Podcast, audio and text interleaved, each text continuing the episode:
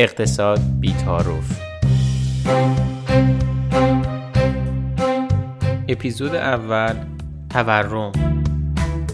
داریم وارد یه محدوده ای میشیم که یک بحران مالی و اقتصادی تمام ایار پیش روی مردمه. این سیاست ها حتی توان کنترل این تورم رو ندارن. هیچ که دارن اون رو به دوره های بعدتر هم منتقل می‌کنن.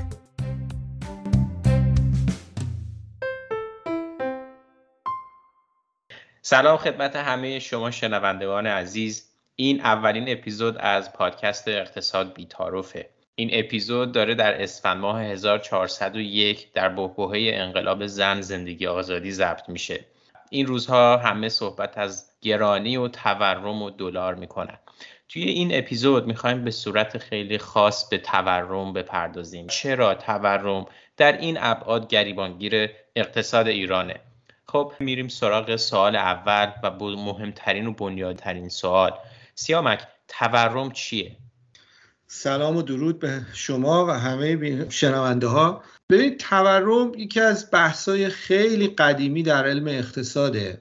تقریبا بیشتر از شاید بشه گفت 60 سال 70 ساله که به صورت خیلی سیستماتیک و اکادمیک ما در رابطه با تورم مطالعه علمی داشتیم. به فهم نسبتا خوبی رسیدیم از تورم. اینکه ساز و کارش چیه چه جوری ایجاد میشه چه فاکتورایی باعث میشن که تورم ایجاد بشه چه سیاستهایی احتمالا تورمزاه چه سیاستهایی میشه دنبال کرد که یک تورم جلوشو گرفت. به فهم خوبی رسیدیم. اگرم شما به روند کلی اقتصاد دنیا دقت بکنید می‌بینید که این ابر تورم ها و کشورهایی که تورم های خیلی بزرگ و تجربه کردن توی دهه گذشته تعدادشون خیلی کمتر شده. این به این دلیله که فهم ما از تورم و سازوکارش توی این سی چل سال گذشته خیلی بیشتر شده. در حالت خیلی کلی خیلی ساده بخوایم بهش فکر بکنیم تورم یعنی افزایش قیمت ها در سطح کلان.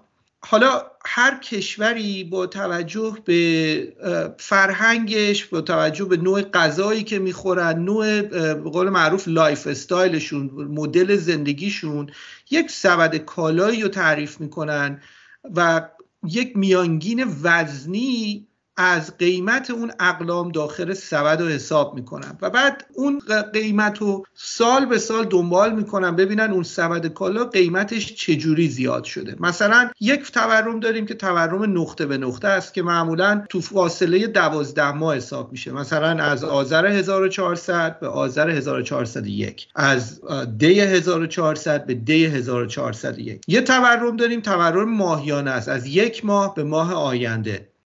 و خب تورم سالیانه هم داریم. همه اینا در واقع یه چیزن. ابعاد مختلف یک مفهوم رو دارن به قول معروف سعی می‌کنن که برای شما محاسبه بکنن. چند تا نکته در مورد تورم خیلی مهمه. اول اینکه گران شدن یک یا چند تا قلم و اون سبد کالا لزوما به معنی تورم نیست. تورم به صورت کلان ما بایش فکر می‌کنیم. در حالت کلی توی یک اقتصاد آیا ما شاهد گرانی هستیم یا نه؟ مسئله دوم اینه که اون اقلامی که داخل سبد کالا هستن هر کدومشون ممکنه افزایش قیمت متفاوتی رو تجربه بکنن. به طور مثال تورم نقطه به نقطه فکر می‌کنم توی دیماه گذشته که اعلام شد یعنی از دی 1400 به دی 1401 51 و 3 دهم درصد بوده. ولی این تورم برای اقلام خوراکی دوروبر 69 درصد بوده. خب این خودش خیلی مهمه چون یه سری از این اقلام مثل مثلا اقلام خوراکی واقعا جز مایحتاج خیلی مهمه و تأثیری که رو زندگی مردم دارن خیلی زیاده. یه نکته دیگه ای هم که باید در نظر گرفت اینه که جغرافیای محل زندگی. مثلا این تورمی که الان من گفتم 51 و 3 دهم این برای کل کشوره. ولی آمار رسمی کشور نشون میده که توی سیستان و بلوچستان این عدد دوروبر 60 درصده. توی آذربایجان غربی دومه. یعنی شما اگه تو ارومیه باشی یا تو زاهدان باشی تورم بیشتری رو تجربه می‌کنی گرانی بیشتری رو تجربه می‌کنی. دقیقا همین مثالی که زدم در رابطه با شهرها و روستاها. آمار دولت نشون میده که تورم تو روستاها خیلی بیشتر بوده تا از شهرها. پس تورم در حالت کلی میگن به گران شدن در سطح کلان تو اقتصاد بهش میگن تورم. خیلی ممنون سیامک جان. پس بستگی به این جایی که زندگی می‌کنیم تورم متفاوته. شاید باید به این توی اپیزودهای بعدی بیشتر بپردازیم. اما صوفی چه چیزهایی به طور کلی تورم رو شکل میده؟ چرا قیمت ها باید افزایش پیدا بکنن؟ مکانیزم ها چی هست؟ درود از ارادت خدمت شما شنوندگان عزیز. ببینید مکانیزم های مختلفی برای ایجاد و افزایش تورم وجود داره. به باور من زمانی که رشد نقدینگی بیش از رشد تولید هست جرقه های اولیه شکلگیری آتش تورم زده میشه. بعد از اون این آتش حالا به واسطه مکانیزم های مختلفی بیشتر و بیشتر شعله ور میشه. مکانیزم های افزایش میزان تورم رو من در سه گروه اصلی طبقه بندی می‌کنم. یکی از اونها تورم ناشی از فشار تقاضای همون demand pull inflation هست که زمانی رخ میده که افزایش در نقدینگی تقاضا برای کالاها و خدمات رو افزایش میده. تا اونجایی که این افزایش در تقاضا بیش از افزایش در تولید یا عرضه میشه. بنابراین آتشی که به اسم تورم شکل گرفته با تکرار مکانیزم تقاضا نقدینگی تقاضا ادامه پیدا می‌کنه. من تصور می‌کنم که ما حتما به این مبحث می‌پردازیم که چه چیزی باعث میشه خب در شرایط تورمی در حالی که سطح رفاه عمومی جامعه در حال کاهش هست تقاضا برای کالاها و خدمات افزایش پیدا بکنه و همین افزایش تقاضا تورم بیشتری رو به دنبال داشته باشه. مکانیزم بعدی در واقع اون تورم ناشی از فشار هزینه یا cost push inflation هست. این تورم زمانی پدیدار میشه که هزینه تولید کالاها به واسطه عوامل مختلفی مثل افزایش هزینه تولید مواد اولیه تقاضا برای افزایش سطح دستمزد بالاتر افزایش در واقع قیمت کالاهای واسطه و خیلی از عوامل دیگه افزایش پیدا کرده. خب در نتیجه این فرایند قیمت تموم شده کالاها و خدمات افزایش پیدا می‌کنه. خب ما بارها شاهد این مسئله بودیم که سیاست گذار بعد از دیدن اینکه قیمت کالا یا خدمات نهایی افزایش پیدا کرده با شعار حفظ سطح رفاه مردم به بازار ورود پیدا کرده. سعی کرده که قیمت ها رو تثبیت بکنه که خود همین کاری که سیاست گذار در بازار انجام میده می‌تونه باعث بشه که عرضه کننده اصلا از تولید منصرف بشه. چرا که افزایش قیمت کالای اون متأثر از افزایش هزینه های تولید اون بوده. شاید بارها ما این رو از زبان عرضه کننده ها تولید کننده ها فروشنده ها شنیدیم که خب ما ترجیح میدیم قیمت کالامون کمتر باشه. چرا؟ چون تقاضا برای اون زیاد میشه بازار ما پر رونقتر میشه تا اینکه ما یک کالایی رو با قیمت بالاتر بفروشیم و متقاضی کمتری در طول روز برای اون وجود داشته باشه. بنابراین فرایند تورم ناشی از مکانیزم فشار هزینه می‌تونه خودش شعله های این آتیش تورم رو مشتعلتر هم بکنه. فرایند سوم مکانیزم سوم همون تورم ساختاری هست. اصطلاحا built-in inflation که خب از دیدگاه اقتصادی به فرضیه انتظارات تطبیقی برمیگرده. اما اون چیزی که مردم از تورم ساختاری این روزها به کرات میشنوند همین انتظارات تورمی هست. اما خب انتظارات تورمی چیه؟ آیا انتظارات تورمی یک در واقع بحث روانی هست؟ نه ببینید مردم در نتیجه یک سری محاسبات ذهنی و انتظار دارن که تورم فعلی در آینده هم ادامه دار باشه. و همین برآورد باعث میشه که خب افراد خواستار افزایش سطح دستمزدهاشون هم بشن. چون برآورد می‌کنن که این تورم ادامه داره و به این ترتیب یک مکانیزم جدید دیگه به اسم قیمت دستمزد شکل می‌گیره که می‌تونه آتیش تورم رو باز هم مشتعل بکنه. من فکر کنم اینجا به مهمترین مکانیزم ها و اون عامل اصلی ایجاد کننده تورم پرداختیم. خیلی عالی. پس اگه بخوام جمعبندی بکنم اگه برای میزان کالای ثابت توی بازار تقاضا زیاد بشه قیمت ها افزایش پیدا می‌کنه و تورم رخ میده. یا اگر به هر دلیلی هزینه عرضه کالاها یا تولید کالاها افزایش پیدا بکنه قیمتشون طبیعتا افزایش پیدا می‌کنه. و همینطور عامل سوم اینه که اگه یه بخش زیادی از مردم فکر بکنن که قیمت ها فردا قرار گرون بشه طبیعتا اون هم منجر به افزایش قیمت ها میشه. پس اینجا دولت نقشش چی میشه؟ در واقع چجوری دولت ها انقدر مهم هستن توی گفتمان های تورمی؟ چرا همیشه اولین انگشت اتهام به جای اینکه به بازار و مردم و انتظارات مردم یا تقاضای مردم بره انگشت اتهامات سمت دولت ها میره؟ سیامک نقش دولت در تورم چیه؟ صوفی همون اوایل صحبتش به مسئله نقدینگی اشاره کرد. بعد حالا صحبت سویت شد روی یه سری پارامترهای خیلی کلاسیک تورم و اینکه چی باعث شده تورم ایجاد بشه. ولی یه نکته اساسی اینه که تورم به عقیده خیلی از به قول معروف استادای برجسته اقتصاد یک پدیده پولیه. به این معنی که با افزایش بیرویه و بیزابطه حجم نقدینگی و منظور از بیزابطه بودن اینه که نقدینگی ربطی به تولید مولد نداشته باشه. یعنی نرخ افزایش بهره به اندازه نرخ تولید و توسعه نباشه. خب در یه همچین حالتی شما مواجه میشین با انبوهی از نقدینگی به این معنی که شما یک حجم زیادی از پول داره یه تعدادی مشخصی از کالا رو دنبال می‌کنه و این باعث تورم میشه باعث سقوط قدرت خرید میشه. و این یه پارامتریه که توسط دولت قابل کنترل حجم نقدینگی دقیقا یک پارامتریه که توی بانک مرکزی حالا بگیم دولت از طریق بانک مرکزی می‌تونه اینو کنترل بکنه و تقریبا خیلی مطالعات هست تو این زمینه. نشون داده که حجم نقدینگی یه همبستگی خیلی معنیداری داره با نرخ تورم. حالا این بحث ممکنه پیش بیاد که خب فرانسه هم نقدینگی داره انگلیس هم نقدینگی داره چرا اونا دچار تورم نمیشن؟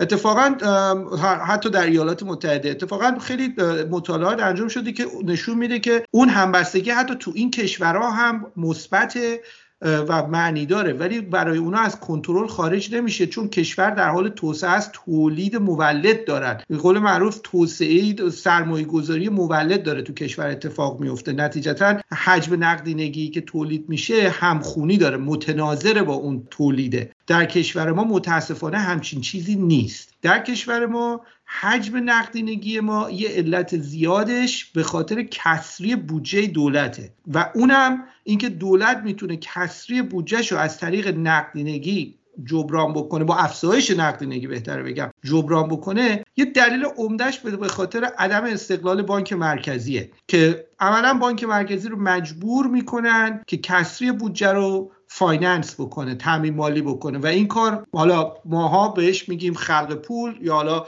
خیلی اصطلاح آمیانش این میشه که میگن پول رو چاپ می‌کنه. البته این مفهومش این نیستش که میره اسکناس چاپ پرینت می‌کنن. شاید لغت بهترش این باشه که بگید انتشار نقدینگی انتشار پول. حالا از حوصله این پادکست خارج حالا شاید توی موقع دیگه بهش بپردازیم این یعنی چی. ولی در نهایت ریشه این حجم نقدینگی در ایران برمیگرده به عدم استقلال بانک مرکزی.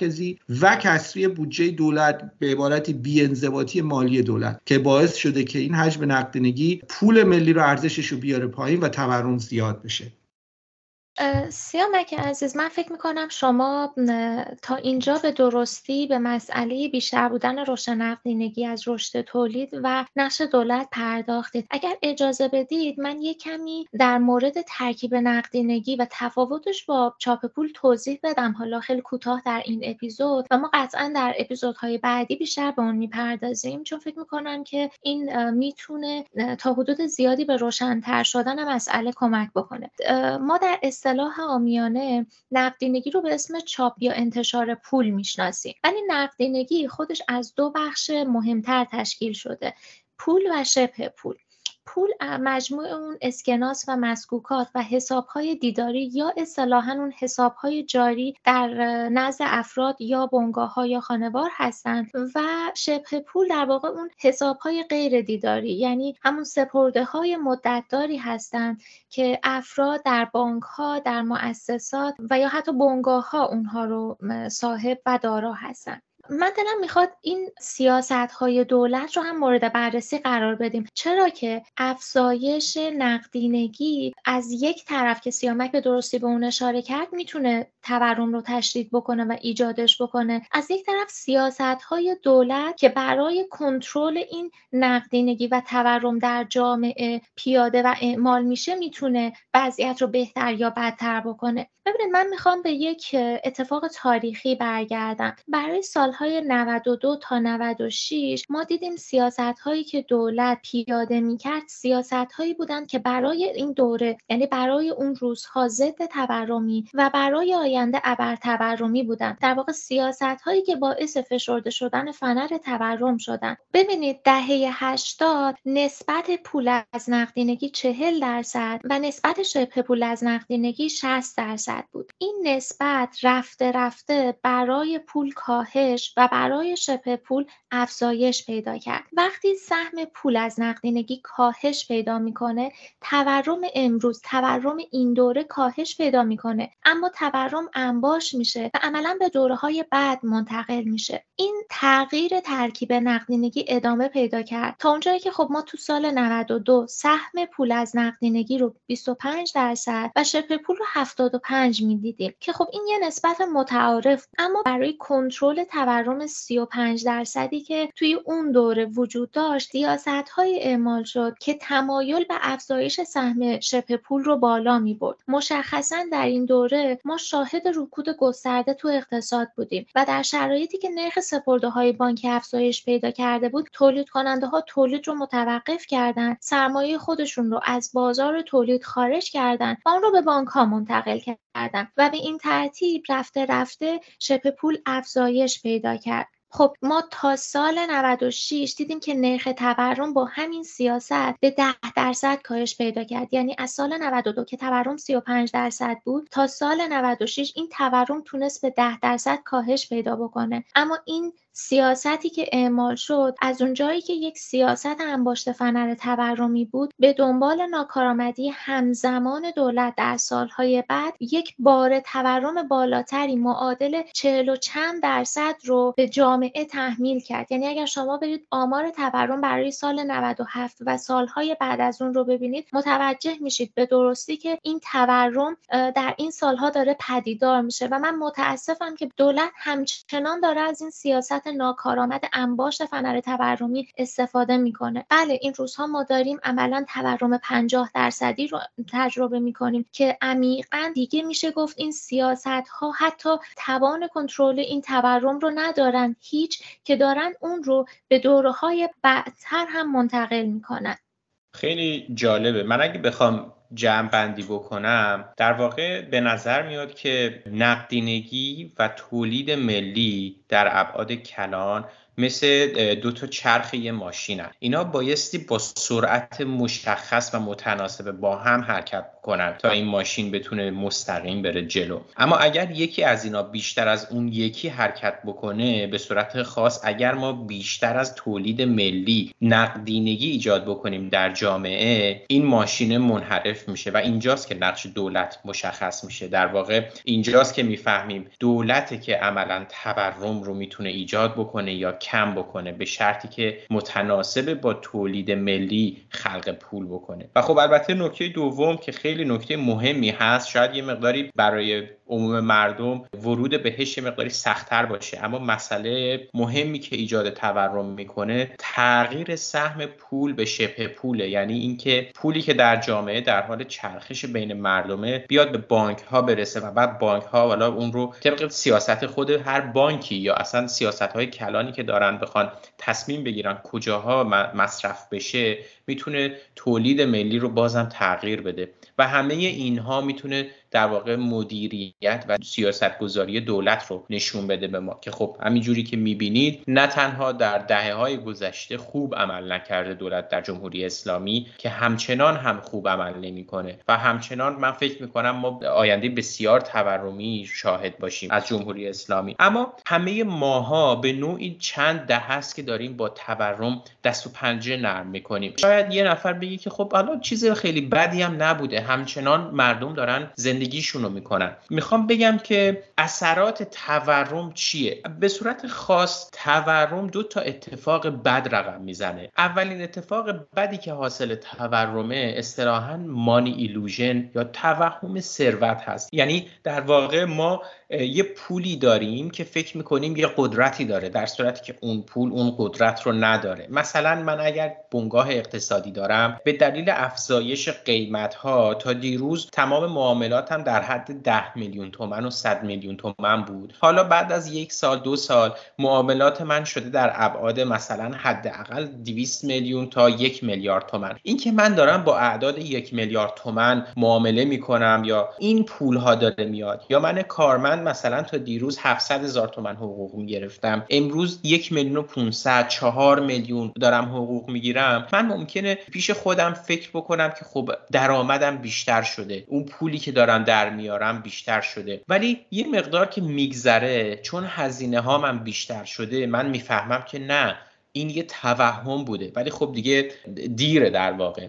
اون توهم اثرات خودش رو گذاشته. اون خرج ها فرق کرده و اون فرق کردن خرج ها در بازار یه تاثیراتی گذاشته. بعد که من میام می‌فهمم که نه پس من پولی که در آوردم درست مقدارش زیاد شده. ولی هزینه های من بیشتر از اون مقدار پولیه که در آوردم اون موقع است که این دیگه تغییر رفتار تورمی در من رخ میده. یه بخش بزرگی از مردم پولشون رو اون جوری که در جامعه باید خرج بکنن خرج نمی‌کنن. این پول بیشتر سیو میشه برای کالاهای اساسی تا بیاد مثلا خرج شهر بازی رفتن باشه با خانواده. وقتی این شهر بازیه پول کمتر در بیاره خب باید کارگراشو اخراج بکنه یا در واقع کمتر هزینه بکنه. وقتی اون کارگرها اخراج میشن خانواده های کمتری درآمد دارن. این خانواده های کمتر که درآمد دارن کمترم تو اقتصاد هزینه می‌کنن و اون در واقع میشه درآمد بنگاه های اقتصادی که مثلا لباس فروش لوازم خانگی اینا هم درآمدشون کمتر میشه. پس اینها همه دست در دست هم داره. این توهم ثروت اولش ممکنه یه تغییراتی بده توی جامعه ولی در دراز مدت که میره و آدم ها متوجه میشن توهمی بیشتر نبوده خودش دوباره تاثیر منفی در تورم می‌ذاره. نکته دومی که اثر بد تورم هست بحث price confusion هست یا اینکه واقعا قیمت ها دیگه بیانگر ارزش گذاری نیستن. مسئله در واقع اگه بخوایم عامیانه بگیم بحث فلان کالا قیمتش چقدره؟ الان یا الان هست. در واقع وقتی که قیمت ها نتونن بیانگر هزینه ها و ارزش ها باشن برنامه ریزی هم سخت میشه. اگر من مثلا باید 6 ماه یه پولی از حقوقم رو یا مثلا از درآمدم رو save بکنم که بتونم برای تعطیلات عید برم سفر دیگه حالا نمی‌دونم چقدر باید save بکنم. شاید اصلا دیگه اون سفره رو بیخیالش بشم. مهمتر از اون اگر من یه بنگاه اقتصادی دارم که می‌خوام برنامه ریزی بکنم برای رشد بنگاه اقتصادیم اگر الان یه هزینه هایی دارم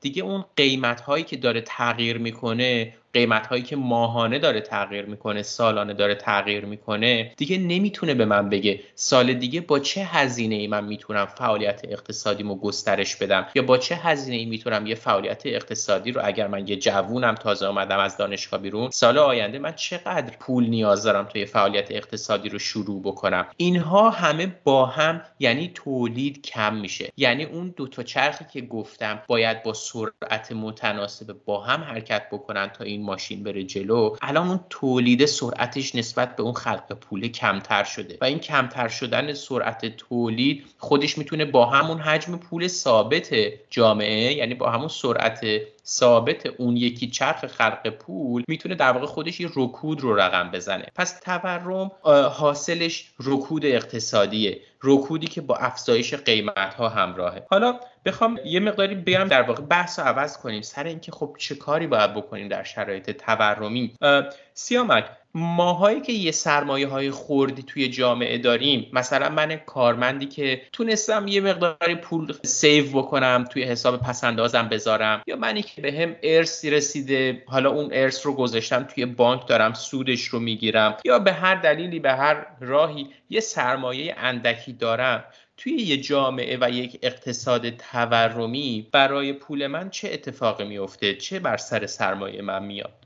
بله این یه مسئله خیلی اساسیه موقعی که افراد با تورم مواجه میشن دقیقا چیکار باید بکنن؟ دقیقا چه اتفاقی داره براشون میفته؟ تورم و یه زاویه شاید بهتری که باید بهش نگاه کرد از زاویه قدرت خریده به عقیده من. موقعی که مثلا من راجع به تورم خیلی جا صحبت می‌کنم به جای اینکه از زاویه افزایش قیمت فقط صحبت بکنم میام اینو از زاویه قدرت خرید نگاه می‌کنم بهش. تورم هرچی میره بالاتر معنیش اینه که قدرت خرید شما داره کمتر میشه. چرا ممکنه شما الان همون جوری که شما عرض کردی مثلا درآمد اسمی شما داره زیاد میشه. ولی خب به تبعش قیمت ها بیشتر رشد کرده به واسطه تورم. و عملا این پول شما قدرت خریدش مثل قبل دیگه نیست. این اتفاق تو خیلی کشورها افتاده. یه اصطلاح خندهداری هم برای ساختن بهش میگن میلیاردرهای فقیر. یعنی شما ممکنه میلیاردها تومن مثلا 10 میلیون تومن در ماه داری درآمد می‌گیری حقوق بازنشستگیت یا هر چی ولی عملا قدرت خریدی نداره. حالا سوال پیش میاد همونجور که شما پرسیدی اونایی که سرمایه دارن سرمایه خوردی دارن چیکار می‌تونن بکنن؟ هدف اصلی اینه که شما قدرت خرید سرمایهتون رو بتونید حفظ کنید. یکی از اساسی ترین اهداف هر گونه سرمایه گذاریه طبیعتا ما می‌خوایم قدرت خریدمون افزایش پیدا بکنه در طی زمان. ولی از اون مهمتر اینه که حداقل حداقلش قدرت خرید باید ثابت بمونه حفظ بشه. پس چیکار میشه کرد؟ وقتی که تورم داره زیاد میشه حالا من به مثال شرایط کنونی ایران رو مثال قرار میدم. ریال داره قدرت خریدش از دست میده. یعنی اگه شما اون پول و اون سرمایه رو شما ریالی نگه دارید قدرت خریدش روز به روز داره آب میره. شما فرض بکنین الان تورمی که اعلام کردن 51 در 51 و 3 دهم درصده نقطه به نقطه معنیش اینه که اگه کالایی 100 میلیون تومان قیمتش بوده توی یک سال میشه 151 میلیون و 300 هزار تومان. ولی سرمایه شما سرمایه اگه 100 میلیون داشتین که انقدر رشد نمی‌کنه. بانک میاد میگه زیاد کردن میگن ما 23 درصد سود میدیم. اوکی شما حتی تو اون پول بذارید تو بانک چقدر رشد می‌کنه بعد یه سال؟ با سود 23 درصد میشه 123 میلیون تومان. شما همچنان اون کالا یا خدماتی که 100 میلیون تومان بود و دیگه نمی‌تونید بخرید. الان شده 151 میلیون. یعنی یه چیزی دوروبر 27 میلیون کم داری. یعنی عملا سود موثر شما منفیه. منفی 27 درصد. یعنی سال به سال بر اساس آمار ارقام رسمی مملکت سال به سال قدرت خرید سرمایه شما 27 درصد آب میره. اساسی ترین کاری که در رابطه با این مشکل میشه انجام داد اینه که شما داراییاتون رو به سرمایه‌هاتون رو به صورت ریالی به هیچ وجه نگه ندارید. این یه راهکار خیلی ساده و سوال بعدیش میشه که خب اگه به ریال نگه نداریم چه چیکار بکنیم؟ پیشنهادی که ما توی این کمپین هایی که داده شد ما ارائه کردیم کمپین برداشت پول به طور خاص این بود که مانده حساب هایی که از بانک خارج میشه که به صورت ریالین و شما به دلار و یا ارزهای اصلی و متداول مثل پوند یا یورو تبدیل بکنید یا طلای آب شده دست دو. علتش هم خیلی واضحه.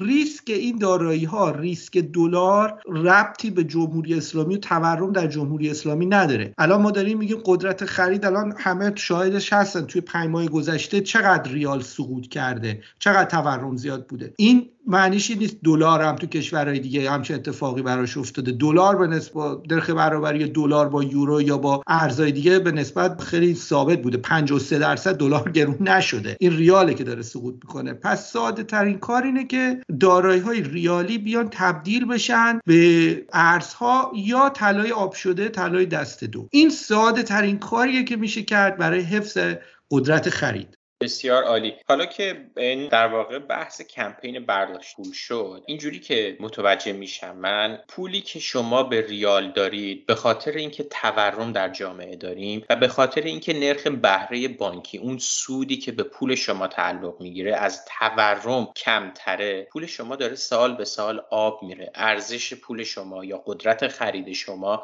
داره آب میره. اما فقط و فقط این دلیل کمپین برداشت پول نیست. کمپین برداشت پول یک نافرمانی مدنیه. وقتی میگیم نافرمانی مدنی یعنی قرار نیست شما کاری بکنید که خلاف قانونه و نمی‌تونن به خاطر این کار شما رو در واقع تحت پیگرد قضایی قرار بدن. کمپین برداشت پول یکی از همین نافرمانی هاست. این کمپین دو تا کار می‌کنه. یک اینکه میاد حفظ ارزش سرمایه شما می‌کنه. چون دیگه همونجوری که سیامک گفت دیگه ریسک های متوجه سرمایه شما ریسک های اقتصاد تورمی و ریال نیست. ریسک های حاصل از سیاست گذاری پولی و مالی دولت نیست. و از طرف دیگه وقتی ما هممون در یه حرکت مردمی این کار رو می‌کنیم اتفاقی که میفته اینه که بانک ها رو از سرمایه های ما خالی می‌کنیم و این سرمایه های ما تقاضا برای دلار و طلا ایجاد می‌کنه. وقتی تقاضا برای دلار و طلا ایجاد میشه در یک حرکت عمومی مردمی قیمت قیمت دلار و طلا افزایش پیدا می‌کنه. و ما می‌دونیم که داریم راجع به یک اقتصاد دلار محور صحبت می‌کنیم که قیمت همه مواد غذایی پوشاک همه کالاها در واقع داره با دلار افزایش پیدا می‌کنه. حالا که تقاضا برای دلار افزایش پیدا کرده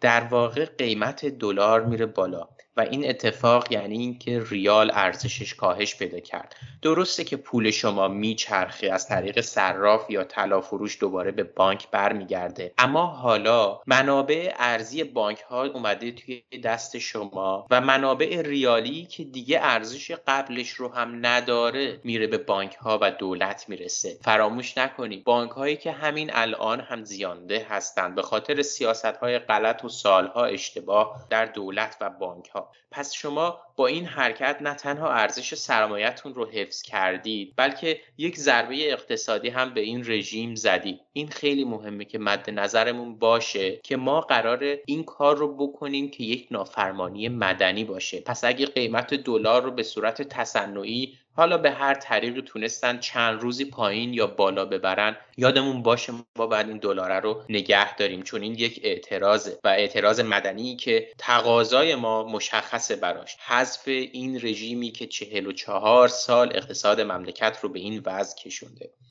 خب من فکر می‌کنم که بهتر باشه اینجا جمعبندی بکنیم برای اپیزود اول. صوفی شما جمعبندی خودتو به همون بگو. ممنون. مرسی. از بحث خیلی خوبی که داشتید. من تصور می‌کنم که ما در اینجا به اندازه کافی در مورد ابعاد مختلف این مسئله صحبت کردیم.